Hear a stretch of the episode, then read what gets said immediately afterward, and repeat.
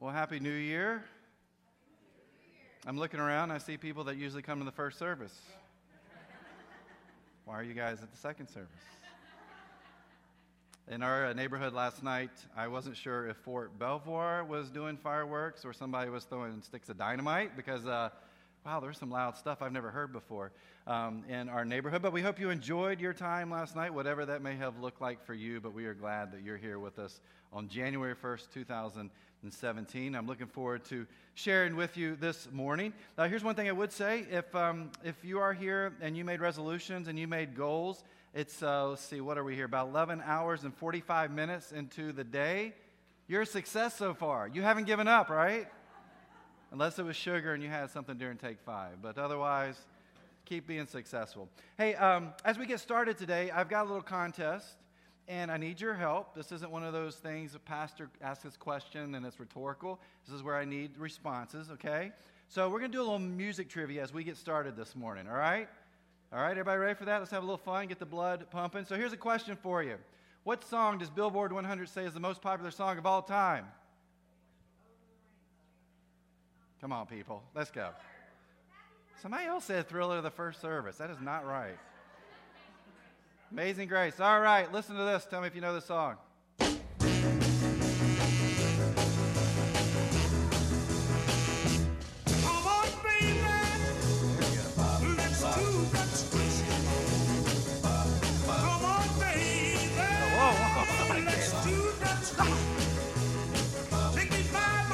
Is by Chubby Checker. A lot of us are like, who's that? What song is that? Some of you are showing your generation. All right, here we go. You guys did a terrible job on that one. Let's see what this goes on now. What is the most sung song of all time? You guys cheated. Play. This is the traditional version, so there's this big intro piece. Right.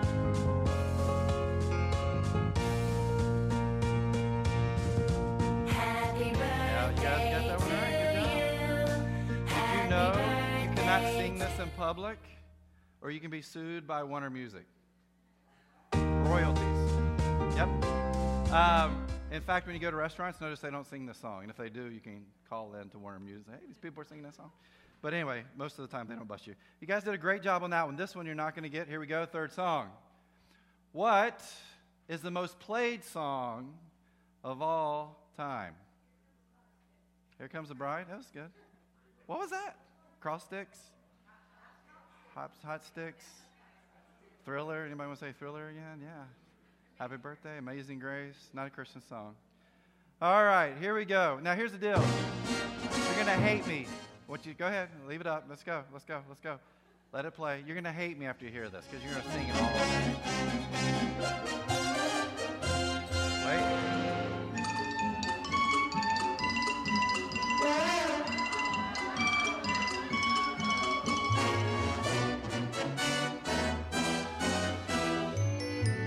Song is it?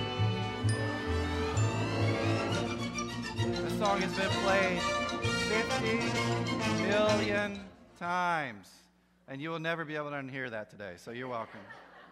Now you're thinking 50 million times. Let me give you a little bit of uh, the numbers here, okay? Disney has six parks that has this particular ride, if you want to call it a ride. It's not even fun anymore, right? It was back in the day. Um, so you add all the years up, you're talking about almost 150 years times 365 days equals 54,750 days. The parks open 12 hours a day. They played about 1,200 times per day per place. So that's 49,000 or 49,494,000 times that horrible song has been played. You know what's the second place? Second place. You've lost that love and feeling. Only 8 million times. And we know it's mostly because all the ladies who love Top Gun and got the song and just kept listening to it over and over and over again, right?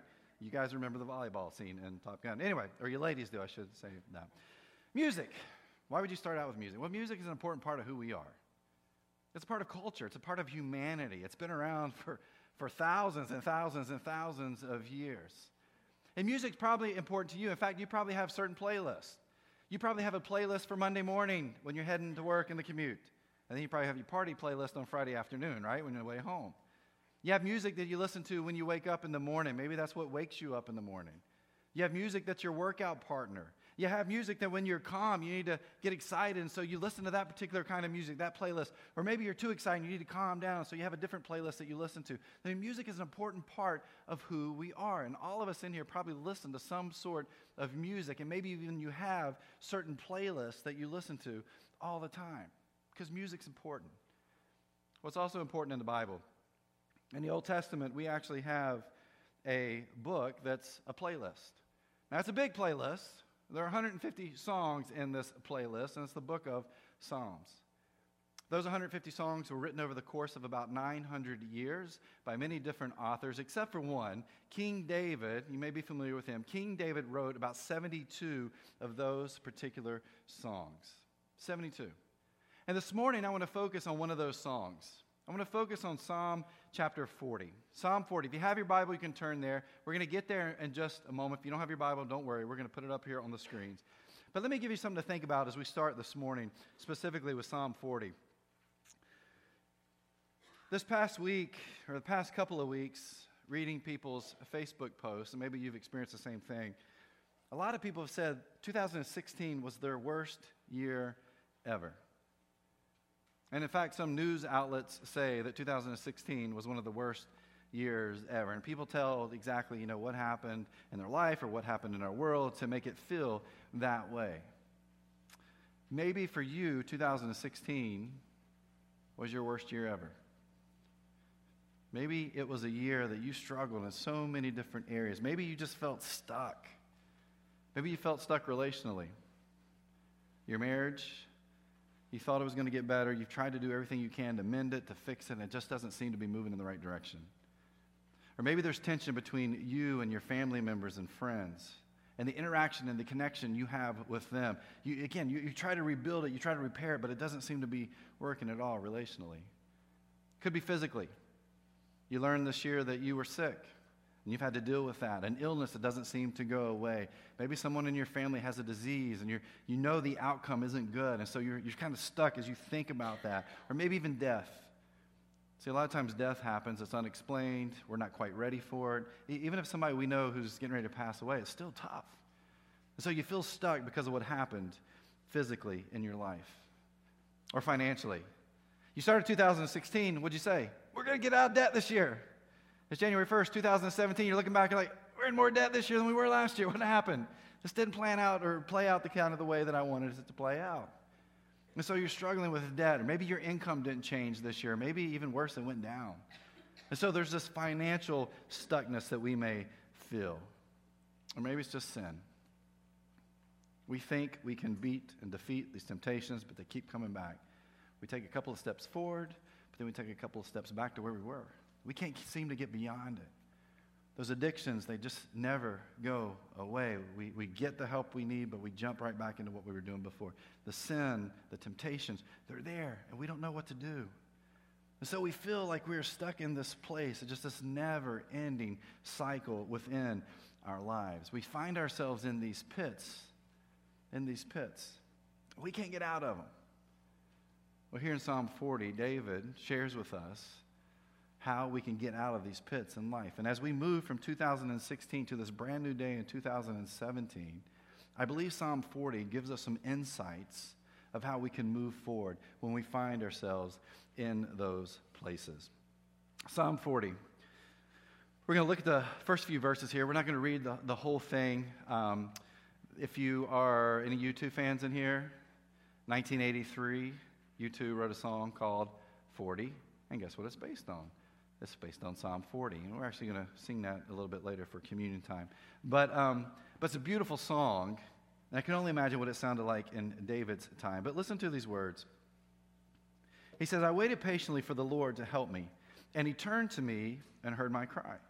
He lifted me out of the pit of despair, out of the mud and the mire. He set my feet on solid ground and steadied me as I walked along. He has given me a new song to sing, a hymn of praise to our God. Many will see what he has done and be amazed. They will put their trust in the Lord. David begins here and he talks about being caught in this pit of despair, this mud and this muck and this mire, and he cannot get out of it. Now, a, lot of times when David writes these songs, we find that based on when they are created, when he writes the song, we have a good idea of what's happening within his life. Uh, scholars say they're not real sure when David writes this. It seems like he may be writing this later on in his life, kind of looking back. But it could have been anything that was going on with David's life at this point. It could have been some sort of illness that he was going through. It could have been just dealing with his enemies. Uh, it could have been some sort of sickness. Uh, it could have been his family. If you know anything about David's family, they're pretty jacked. And so uh, there's a lot of issues there. So it could have been about his family.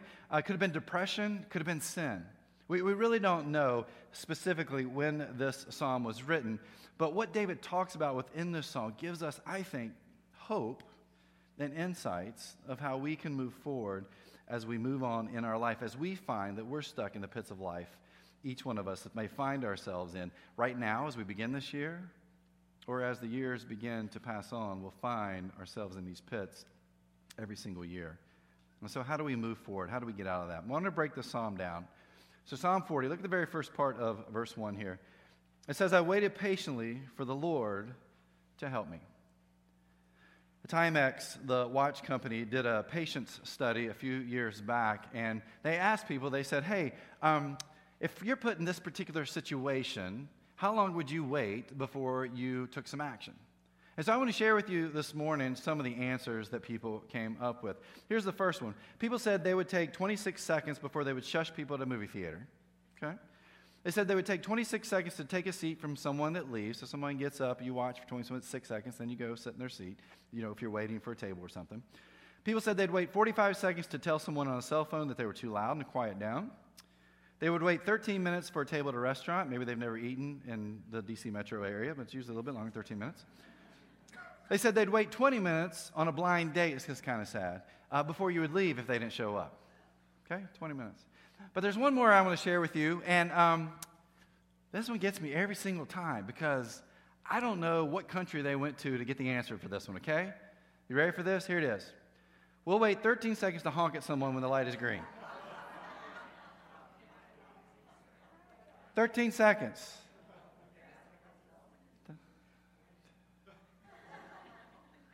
I don't even want to wait 13 seconds, right? They've never been, they definitely didn't ask this question in the DC area, okay? A lot of you, and I know you, the light's red and you're going ahead and beeping the horn anyway. Now, I'm the type that I kind of treat the, the red lights and the green lights as the, the starting tree. When you go to, you know, if you've ever been to a drag strip or seen a drag strip, light's red, and then it does all those different colors, and when it hits green, boom, you hit the gas, right? That's the way you're supposed to do it. Some people are just asleep. It's like, come on. And I like to think I'm a patient driver. But man, we don't like to wait. And 13 seconds is way long. And again, I don't know what country they went to to get that information, but we'll just say that they messed up there. Maybe it's 1.3 seconds. Maybe that's what exactly what it should be. We only wait so long before we take action. Uh, we want a faster line, a shorter line. And if you're like me, you always choose the shorter line. It ends up being the longer line for some reason. I don't know why that is, but that's just the way it is. Um, a lot of us have Amazon Prime, which is great, isn't it? Amazon Prime, you can get stuff in two days. Now they have Amazon Prime same day. Prime is too long, people. Two days is too long. I want it today. Let me order it this morning. I can have it in my house this evening. I mean, we don't want to wait. We're not good when it comes to waiting. And when it comes to being stuck, waiting patiently seems so far beyond how we are created and wired to work and to act, doesn't it? David stuck in this pit of despair. Sounds like a pretty deep, nasty pit he finds himself in. And yet, what does he do? Waits patiently for God. He didn't quit, he didn't give up. He said, I'm going to wait patiently. And when you and I feel stuck in those pits of despair, the first thing we have to learn to do is to wait patiently. And I know that's hard because we can't even wait for a green light for less than, you know, maybe two seconds. Somebody said five seconds. That seems way too long for me. Wait patiently when stuck in those pits of despair. But notice what he says at the end of verse 1. He says, I waited patiently for the Lord to help me, and he turned to me and heard my cry. A few years back, uh, Houston airport executives were getting all kinds of complaints about the time it took for people to get their baggage when they got off of their airplanes. And so they looked into the situation and they came up with a solution. They said, we'll just add more baggage handlers. And that's exactly what they did, which actually cut the time down to eight minutes, which is well within industry standards. Okay? Well, guess what happened with the complaints? They didn't go down. In fact, they stayed constant. And so they looked at this and they said, okay, that didn't work. What else can we do? Well, what they found was that it took people one minute to walk from the gate to the baggage claim. And then they had to wait there for seven minutes for their bags to come across the carousel. Now, I'm sure nobody in here is impatient when they're at the, the airport and you're waiting on your baggage, are you? You, you sit there, you know there's systems and processes in place and everything to make this happen, but nobody in this room would ever get upset about that uh, and complain about. But these people complained about, they found out this was the issue, so here's what they did. They decided to move the gates further from baggage claim.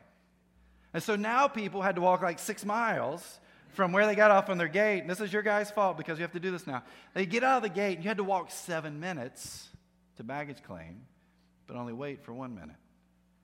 Isn't it funny how that kind of changes your perspective? Um, waiting for us seems unproductive sometimes. In fact, Richard Larson is an MIT researcher, and here's his job.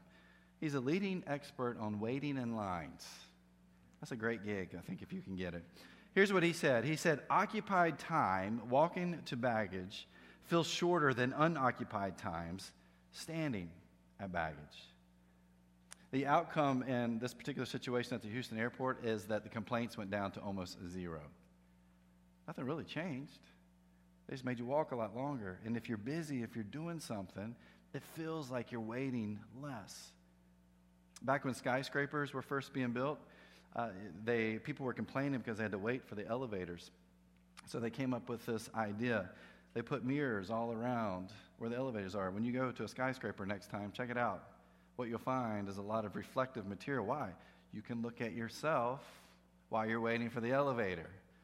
Or if you're kind of weird and strange, you can look at other people while you're sitting there waiting for your elevator. Why? This is occupied time now. You're not just waiting, looking at wallpaper or paint. There's something to do. Waiting seems unproductive unoccupied time for you and I. But what do we find David's doing here? David's waiting, but he's actively waiting. He's actively waiting. He says he's waiting patiently for the Lord to help him. And he turned to me and heard my cry. David's in the midst of this pit, but he's crying out to God for help. He's asking God for help in what he finds himself in. Now, I want you to notice a couple things here. First is this David calls and God listens. David calls and God listens. So many times when we find ourselves in this pit of despair and we may be calling out, we don't feel like God's listening to us. But David says no. In fact, what does David say? David said, God heard my cry and, and turned toward David. He comes toward David in this moment and where he is. But there's something else here. David doesn't treat God as a last resort. For many of us, because we're type A, We've got great degrees. We have high powered jobs. We know we can handle this on ourselves, or for ourselves, right? So we find ourselves in these pit of despair, in this mud, and this mire, and this muck, and we say, I can get out of this. I can make it out of this. And so we begin to do what we think is right to get out of this place. And, and what I find is we usually dig a deeper hole or make it wider, make it worse than it was because we rely on ourselves before God. David says, No, I'm here. I need God's help. And so he asks God to help him where he is. It's the first thing he does when he's in that pit, that place that many of us would quit and give up. Or at the end say, okay, God, I can't do it. What you got for me? I'm tired. I'm worn out. And David says, no. Begin with God, and God will listen. Where do you start when you find yourself in the pit? Do you self loathe? Do you get bitter, angry? You give in to temptation or to sin? David says, be patient and turn to God. Call to God for help. Well, what happens when we do that? Look at verse 2. David says, He lifted me out of the pit of despair, out of the mud and the mire. He set my feet on solid ground and steadied me as I walked along. And I love what David says here because while he's in the pit, he says, God's setting my feet in firm foundation. See, God's right in the midst of the pit with David. And it's almost like God is moving his feet to take that next step in his journey. E- even though what's happening may be tough, God is still there leading David, which is what God does for you and I. That God is working in us while we're in the pit. Now, the circumstances may not be changing. We may look around us and think, well, nothing's really different now than it was two days ago or two months ago. But David says, hold up a second. In that pain, in that suffering, in this pit you find yourself in, you know what's happening? God is right there beside you. And God's leading your path in this journey as you move forward to get you out of this place you find yourself in. Eh, it may be a couple of days, a couple of months, a couple of years, maybe for some of us, a couple of decades before we get to that place. But David says, God is leading your path and leading your footsteps as you move forward. In the book of James and the New Testament, chapter 1, verse 2, this comes out of the message paraphrase Bible. It says this It says, Consider it a sheer gift, friends, when tests and challenges come at you from all sides. You know that under pressure, your faith life is forced into the open and shows its true colors. So don't try to get out of anything prematurely. Let it do its work so you become mature and well developed, not deficient in any way. Uh, James here, uh, in the, the, the Eugene Peterson version, uses that word pressure. And some of the other versions, you hear the word testing. You probably read that quite a bit. That word testing was very specific to a Greek term that was all about the smelting process. Smelting process is if you take a piece of ore and you put this intense heat on it, in the end, all the valuables, minerals within that will come to the top, and all the invaluable stuff will just kind of disintegrate and separate. And so at the end, you've got something valuable in your hands copper, iron, bronze, those sort of things. James says a couple things. First, he says, um, hey, when you're in those pits of despair, that's a gift.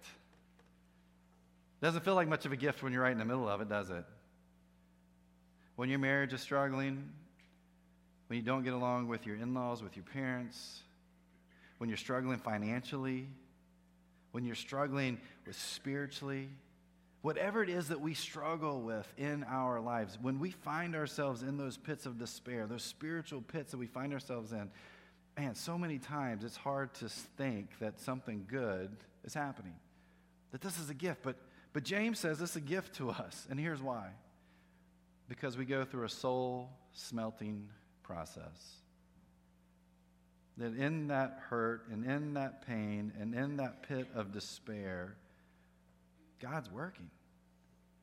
God's working on our souls. And all that pressure that we feel and all that tension that we feel, God's right in the middle of that and changing us and transforming us. And here's the beauty of the soul smelting process when we come out of it, we're much more valuable than when we went in. We're different.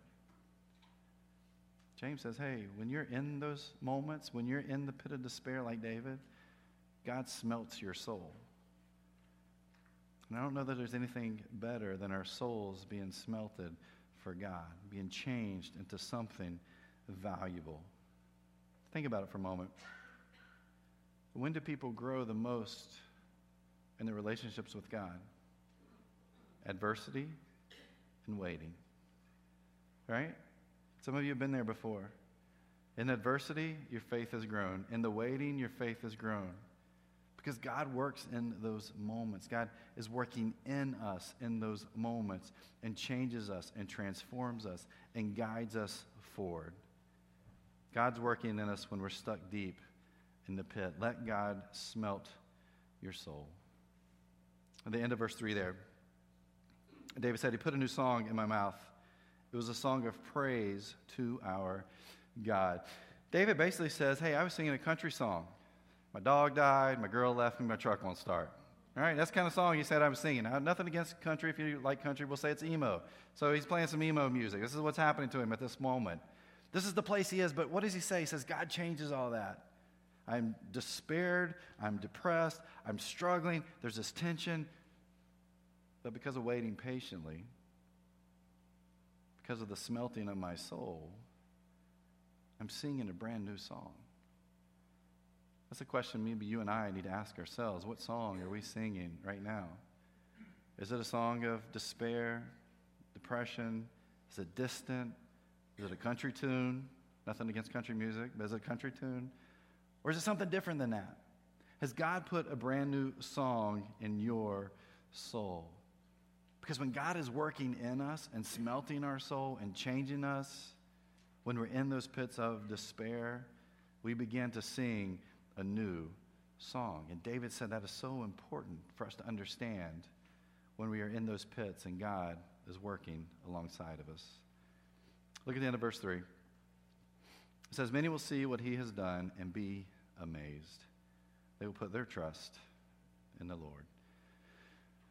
Some of you have probably seen the movie Meet the Parents. Robert De Niro in there is an ex CIA operative, and he has this circle of trust. And it's really hard to get into a circle of trust, really easy to get kicked out of it, right? And that's kind of the whole plot to the movie. Uh, you probably have a circle of trust. There are probably family members and friends that you have in your life that you trust more than anybody else. They comfort you when you need to be comforted, they help you when you need to be helped. They give you advice when you ask for it. They give you advice when you don't ask for it because they know it's what you need at that moment. I mean, there are people like that in your life. They're part of the circle of trust. And you would, you would put your life on the line for them because you believe and trust them so, so much. David, here in Psalm chapter 40, he not only calls on God when he's in the pit, but he trusts God when he's in the pit. He says, God, I'm going to put my faith and I'm going to put my trust in you that you're going to lead me out of this. Again, we don't know how long this took days, months, years, decades. But he realizes if he put his trust in God, God will lead him out of the place that he finds himself in. And here's one outcome of that David's changed. He's singing a brand new song. But what he says right here at the end of this verse, I think may be, may be even more important. Not only is David changed because of it, the people around him are changed too. Here's one thing you may not realize when you find yourself in these pits of despair, um, whatever that may look like for you, people around you are watching. Family members, friends, if you got kids, your kids are watching. How are you dealing with what you are going through? Because they're watching to see your reaction and your actions in those moments. And that has a huge impact. And that's not an impact that's just for a few days, it has the power to impact people's lives for all eternity. And, David, right here, says, Many will see what he has done and be amazed, and they'll put their trust in the Lord. And when you and I are going through these pits of despair in our life and this, this pain and this hurt and this suffering that we're facing, you know what? People are watching. And the impact that we can have on their lives, not just now, for eternity, could be huge. Now, when you're in the midst of that, you're not really thinking about that, right? But if we follow along with what David talks about here, waiting patiently, crying out to God, trusting that God is leading us through this, singing this new song, people will take notice and lives will be changed because of it. It's a pretty powerful statement. Some of us in here have probably been through that before. Um, I'm not going to share every detail with you this morning, but uh, my wife Kara and I went through this pretty painfully for our first child. I think it was uh, January of 2001, if I'm not mistaken. We had a, our baby, our child was stillborn at seven and a half months. And she had all kinds of, um, Kendall Grace was her name. Um, she had all kinds of uh, different ailments Down syndrome, uh, heart issues, lymph system issues, just all kinds of, of, different things. And, you know, we thought going in at the, the four, month check, four month checkup that everything was great. We were young, we were healthy, you know, we were Christians, there wasn't going to be any issues. The doctor said, No, your baby's very sick. And in fact, they, they said, You should terminate this pregnancy. And we said, Well, that's not an option for us. We believe, we believe a miracle is going to happen through this. Miracle never came in our eyes. Uh, again, she was still born, born, at seven and a half months, which is uh, tough for any parent. Some of you may have been through that in your life. Um, through all the doubt and the questions and the pain and suffering that we went through, uh, Kara did this way better than I did, but, but we waited patiently, and God led us, and we trusted in God. And you know what? That pit of despair was pretty big for us. But God led us out of that place. But here's what we realized looking back over the last uh, 15, 16 years. Um, not only were we transformed through all that because of our faith and trust in God, but God allowed us to impact the lives of others. I don't know how many times people ask us, How can you guys not be angry at God? How can you deal with this at this time in your life? We said, That's just who we are. We can't do anything where we are. We can't, we can't fix this on our own. We need God to lead us and to help us and to guide us through this. And honestly, that's the only way we survived. I don't know how people do it in life when you find yourself in those places and you can't put your trust in God or you refuse to. Alone, honestly, would we even still be married today? I don't know. That's usually one of those things that, that break apart marriages. But I know with God in the midst of this place and this, this pit we found ourselves in, um, our lives were changed. But more importantly, we've been able to use that to impact the lives of other people. Even to this day, we still talk to people who are going through that right now. Like, hey, can we share with you how we got through it? It's not easy and it's hard, but we trusted God. And we're where we are today because of that trust. And the miracle is we get to help you go through that now in your life. Maybe you've been there and you've experienced that and you've struggled with that. Whatever it may be for you, that pit is for you.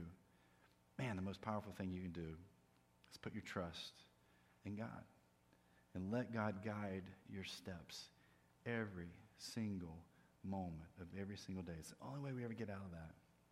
And in the end, we get to sing that new song. We get to sing that brand new song. And God can use that to transform us but more importantly, to impact the lives of the people around us. I don't know how your 2017 has begun. It's very, uh, very young at this point in time. But I do know that some of us in this room, we find ourselves in those pits right now. And others of us, hey, 2017 may be your best year, but you may find yourself in pits as the year progresses and as your life progresses. And you know what? As I look at our life, as Karen and I look at what we've been through, as I look at the lives of other people, the only way I know you can get unstuck is by trusting God and doing exactly what David did here. Wait patiently. Cry out to God. Let God set your feet. Sing this new song. Put your trust in God. And amazing things can happen in your life and the lives of others. I know it's easy to say, sometimes hard to do. But if you talk to people, you find that those that have done it, God can do some incredible things. So as we head into this brand new year, I hope for you, you'll hold on to that and use that and let God lead you forward. Let Him lead you in your journey of life so you and I, that we can sing a brand new song.